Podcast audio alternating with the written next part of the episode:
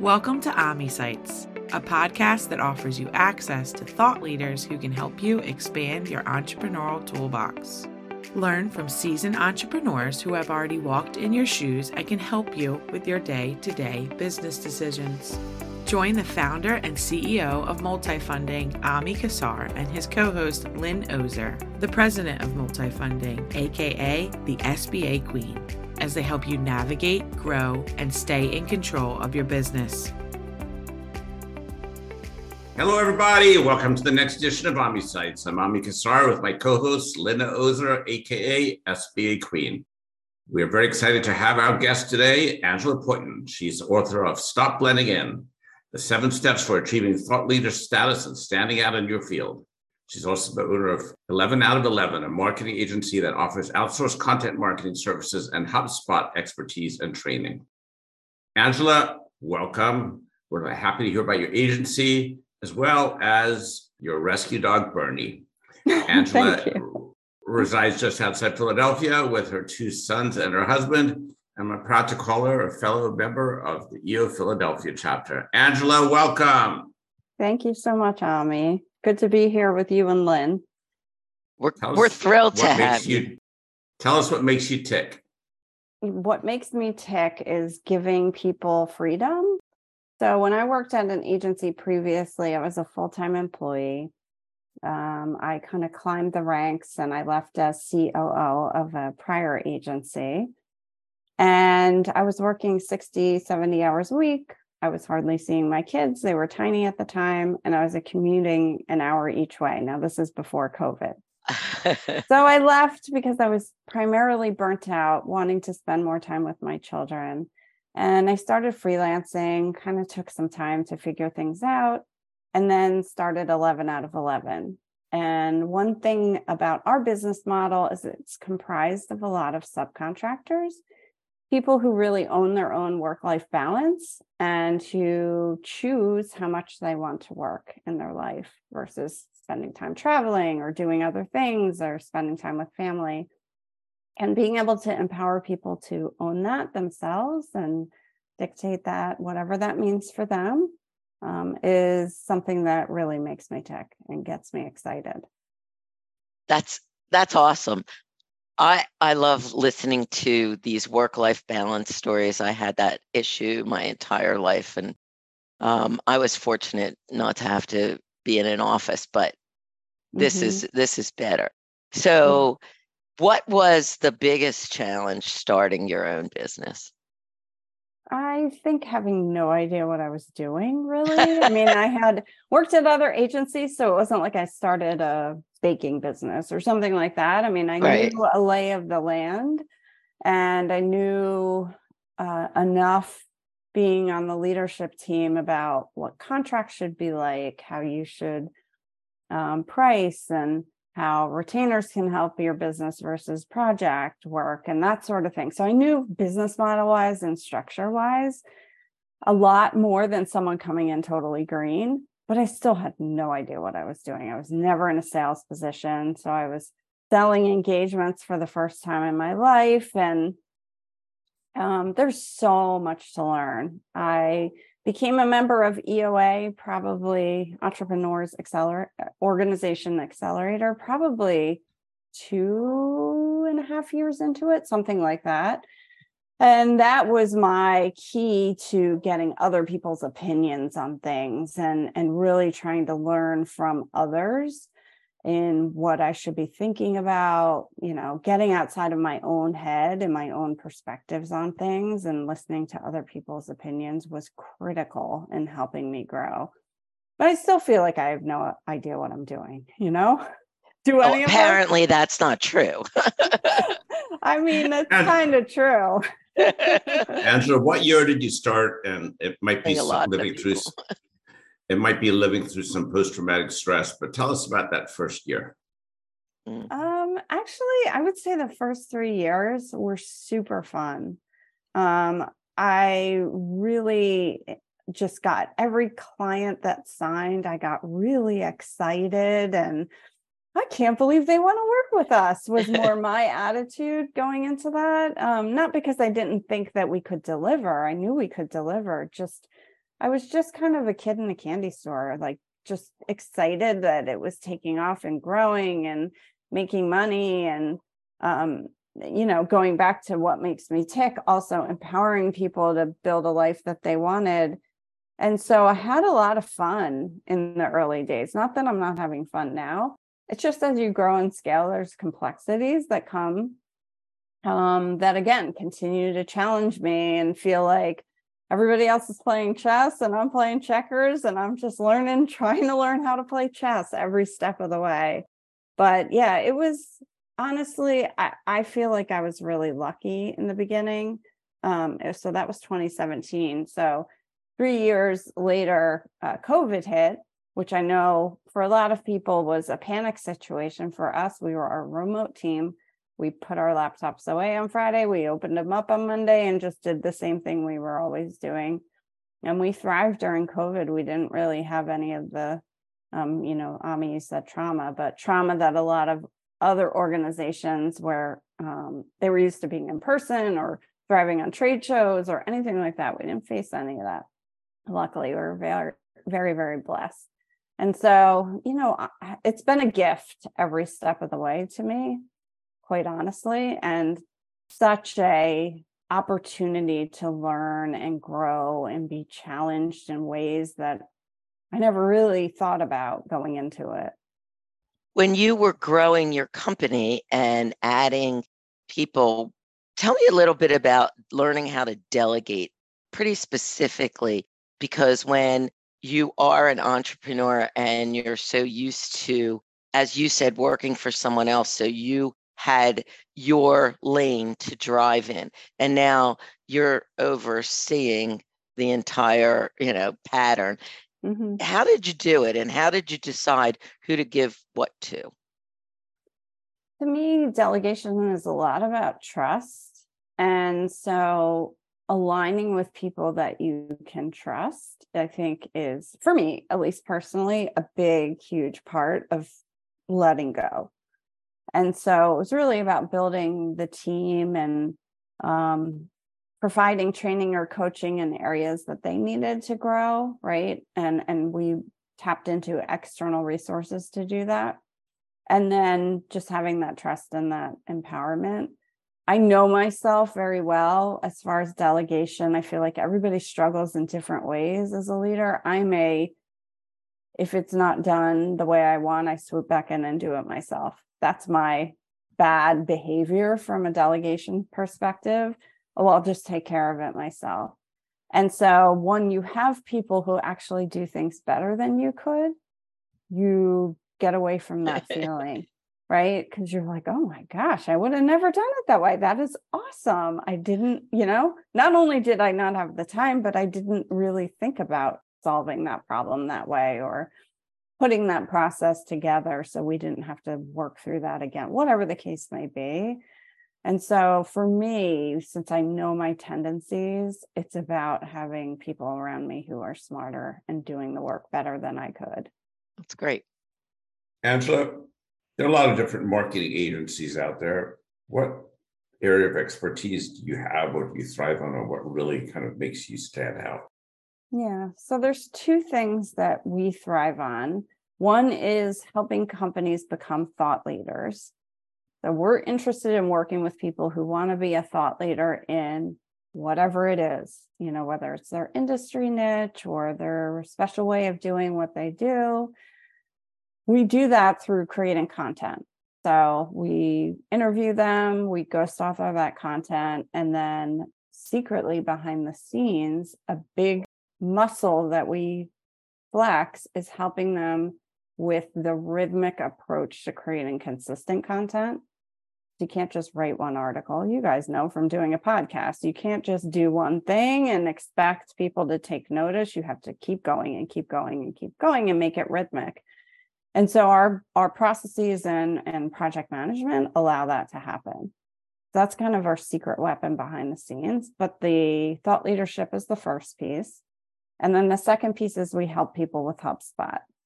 It's a very common tool for the small to medium sized business, especially in B2B, which is where we focus. And we hitched our wagon to that tool and from day one. and help people get the most out of that tool. And what that means is they can automate portions of their marketing and sales processes. Like every time a proposal goes to somebody, they get a series of follow up emails, right? So we help build those things and make those things happen inside of HubSpot for them. It's awesome. So when you were doing these different things, tell me about what was the spark that uh, went off to help you or to make you decide to write the book? Yes. So I've always been fascinated with thought leadership and have felt like it is truly a way that companies can differentiate themselves and stand out with amongst their peers or their competitors. And I know there's not enough people taking advantage of that, right? Um, I think more and more it's growing. At the time when I wrote that book, it was less so the case. I believe that businesses who have multiple thought leaders within them struggle to raise the voice of their chief revenue officer or their chief HR person. And so the book also contains some information for people who have what's called intrapreneurs. So there's employees of the organization, but they're thought leaders themselves in their space. And companies sometimes think, well, I can't really elevate their voice because what if they quit? Well, it's like, well, what if they stay? right? um, maybe you should look at it that way and figure out how to amplify all those voices within the organization because that really helps build the reputation of the company beyond just the owner. Right. Ezra, do you worry that ChatGPT is going to sort of um, because it's becoming easier to produce content. I admit it, I haven't even logged in and tried it yet because okay. I can't like writing my own stuff. Do you right. think this is going is going to sort of democratize thought leadership and con- content to such a point that it'll almost become overwhelming? Thank you for that question because I think about it as you can imagine all the time. um, I use it. So I use it at least a couple of times a week. And in my experiences with it and with other similar AI tools, it's an awesome writing assistant. So it's like the friend you didn't know you needed when you go to write. Is it writing your content for you? No, and it shouldn't because Ami, I don't want I want to read what you want to write. I don't want to read a robot's writing, right? That doesn't help me in my day. I want to read Ami's thoughts on whatever it is. And so it becomes this writing assistant, just like when we were in school and our teacher would look at the paper and say, well, this is a way you could possibly make it better. And you would go back and do that work, right? So that's where Chat GPT fits. And if people start using it like it's their writer and that's all, I think people will backlash against that because we are humans. We care about human connection. We care about, you know, the thinking of other humans. We don't really care about the thinking of computers in the same way. Just like we never did um, dated Siri, right? We want to date a human being. We don't want to date a robot and become in a relationship with a robot. That's weird. The same thing has to go. So um, our team uses it for efficiencies. Uh, examples of how I use it. If we need to document a process, it's a great way to get a start on documenting a process. If I have to send an internal email, it's a great way to get a start at writing an internal email. If I'm trying to think of my next webinar topic, it's a great way to come up with some topic ideas for my next webinar topic, but it is not the finished product. It's just an assistant. I think that that's amazing for people who, like you, know how to write. But people like me, who are are more numbers oriented and dropped every course in college where I had to write a term paper, it's pretty tempting, I have to say. Um, so I would hope that um, you know people don't you know use it the way it's supposed to be utilized and and that's um that does scare people like me because I don't know. I wouldn't know if I was reading your thought or the robot's thought. Yeah, I think there's going to be people who use it to replace their own thinking, and there's going to be backlash against that. I think that is coming. Um, you know, if we read a Wall Street Journal article and find out it was written by an AI tool, I don't think that's going to go over well. I think people are going to feel at risk for trust and trusting thinking and um, we've had enough of that right i know that's a rabbit hole we are yes. already down in yes. a lot of areas i agree yeah yeah so i know there's people trying to slow it down and stop and like think about the ramifications i think the you know that can of worms is already open it's a little hard to stuff it back in but i do think humans are going to do some of that um, prevention just in how they react to things mm-hmm.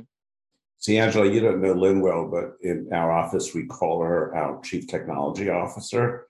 So ChatGPT, it's just right up her alley. She just loves new technology, emerging technologies. So we're so looking forward to her logging in and using it as a tool for her thought leadership. She's going to do amazing. Nice. No, no one ever has to worry about it not coming out of my brain because I don't know how to get it out of the computer. So. anything, anything I tell you about SBA lending is clearly not AI. there you go. Well, good. We we're glad that we can trust you, Lynn. Well, uh, people of a certain age, you know, it, it's not natural for us not to do it that way. But that's that's interesting. But now, okay, so that so that is a challenge and and certainly in, your world but tell me about you I, something that you said way on earlier in the podcast was when you started your own business you didn't have to sell. So how did you rectify that in the beginning? Um i don't no, I mean, other than I just did what I thought I needed to do, right? So I would try and test a bunch of stuff. For example, there was a period of time where every proposal that I sent had an accompanying video to walk people through the proposal. And here's some of my thinking and um, in some of those cases, I had access to their HubSpot account, so I could give them some uh, thoughts and ideas uh, through a screen record. I would do things like that to try and see how people react to them, reacted to those things. And then if it was positive, I would just do more of that. And if I got no reaction, I would get frustrated, but stop that thing, whatever that might be. And so I kind of was like a child in that way where you're just trying to learn how people react to different things that you do and like do what you what you get positive reinforcement on. Yeah. Um I had been on sales calls at other agencies so I wasn't totally cold. You know, I did have that fly on the wall experience before. And then I think the other thing that I tried was just to be super authentic. If I didn't know what I was doing. I certainly wasn't going to pretend that I was something I wasn't. Right. And so instead of fake it till you make it, I decided to go the other route of just being super authentic and trying to lean on my small size and being nimble and just talking about the mm-hmm. things that were truthful. And I think for the right clients, that made sense. Yeah, I, I, I do. I think um, and I've had that experience. I think that, you know, being yourself and the fact that you, you know, the content um, is a great way to go. There's people that could sell anything. And then there's people who know their business and they can just by knowing it you are so authentic that that it works really well how did you make the leap from working in your business to working on your business? I still work in it quite a bit, to be honest, um, probably too much. And so I'm working on ways to change that. Um, but I think going back to about trust and and empowering people who can manage things better than me yeah. was a big part of it. Um, a critical hire in our earlier stages was our client services manager. I mean, she works with the team who manages all the client work. way back when I was selling and doing the work, right? Executing it. And so um if there's like a big strategy piece or something, I'm still involved in some of the client work, but it's pretty rare these days. So now I'm looking at what else can I extract myself from? What's the right thing to do first, second, third, as far as what the business needs? And that's not easy. It's a big Angela, Angela, just my philosophy about life, if it helps you at all. Please. Is I'm constantly trying to get myself fired. Mm-hmm. I'm constantly trying to make myself, I, I mean it. I've been doing it since day one, irrelevant to the business, which means I'm thinking about whatever I'm working on for the business and trying to find ways to find people who are better at it than I am. So I don't mm-hmm. have to mm-hmm. worry about it and empower them to do it. What happens if you're successful at that is the cheese keeps moving, right? I'm still here. Yeah. But we haven't fired them. if you keep but if you keep pushing and pushing through that process what you'll find is ultimately you're spending your time in the most valuable things. Right. Even i even i just went to south africa for 10 days and which was a long time to be away from me and for EO's global leadership conference. And there were a couple things that i realized i was the only one who could do them when i was away and I'll be working to eliminate those bottlenecks mm-hmm. now that I'm back. Mm-hmm. And sometimes it's big things, sometimes it's little things, but just try constantly get fired. It's great. Yeah. No, I love it. I think that's my theme for the next, I mean, should be forever, right? But really, like, I gotta constantly look at it that way for over the next six months. I gotta right. like really focus on that because I end my weeks these week, you know, past few weeks being like exhausted and just, I got to get myself out of it. I know that, but I'm not taking action toward it. I'm just continuing to do all the things. So I really got to start to make some headway there. People talk about like an EOS world visionary and integrator. Mm-hmm. I personally find that to be way oversimplified. Um, there's a great model by this guy called Ichak Adizes, A-D-I-Z-E-S, where he talks about EAIP and four types of a great team. Hmm. So the four attributes are E for entrepreneur, A for administrator, I for integrator, but in his mind, integrator is more someone who's just worried about everyone's feeling and working together and all this. And P for producer, which is someone who just like knocks out the widgets. Yeah. And what he says is it's impossible for any one person to be good at those four things, which is hmm. true. That's interesting. And, and so if you look at your one or two strengths on that model, I know I'm a raging E and I'm a pretty good I. I'm a terrible A and I'm a terrible P.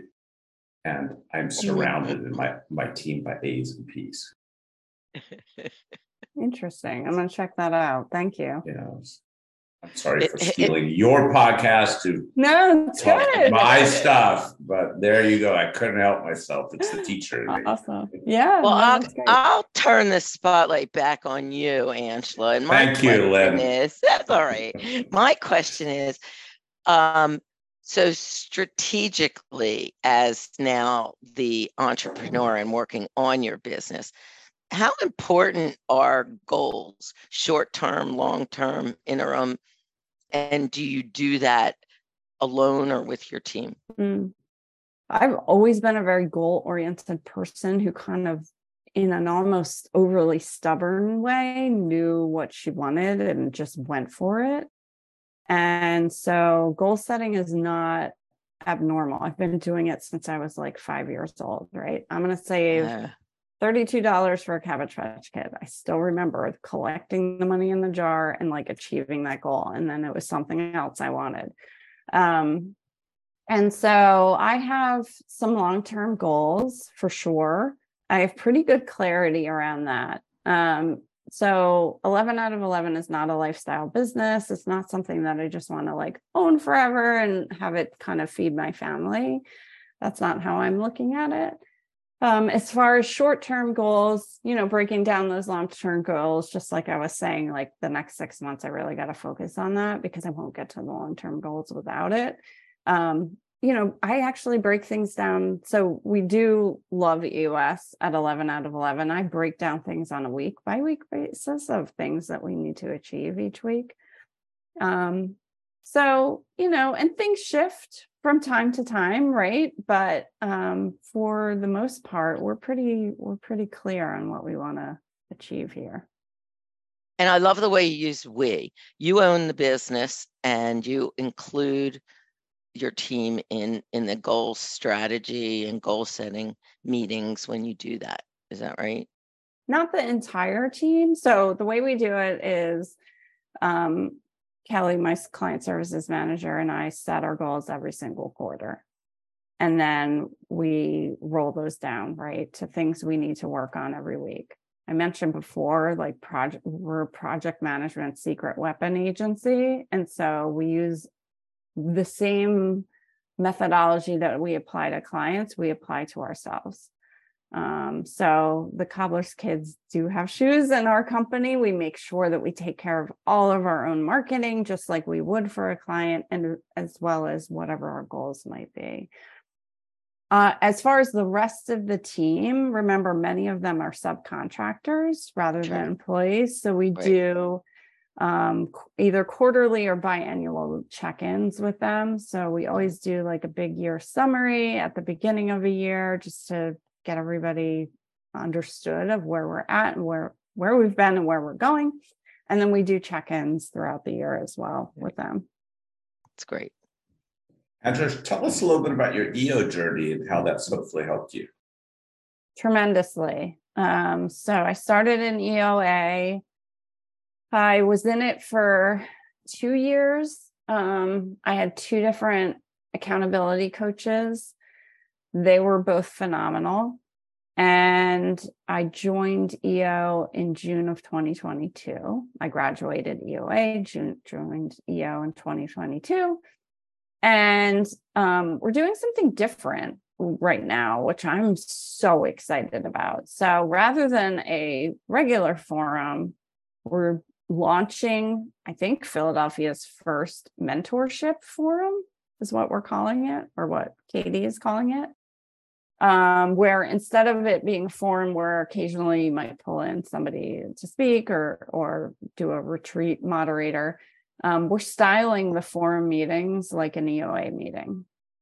So the people who are joining this were EOA graduate graduates, so they're familiar with how that went and they are missing it right? They're missing that accountability and that structure and um, the coach's voice in the room. And so everybody who's part of that mentorship forum is looking to sell one day.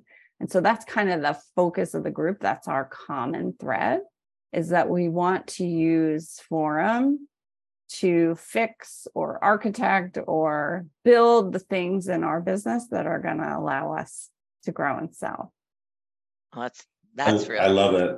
Yeah, and I applaud the I applaud the innovation. I really do. So yeah, I'm super excited.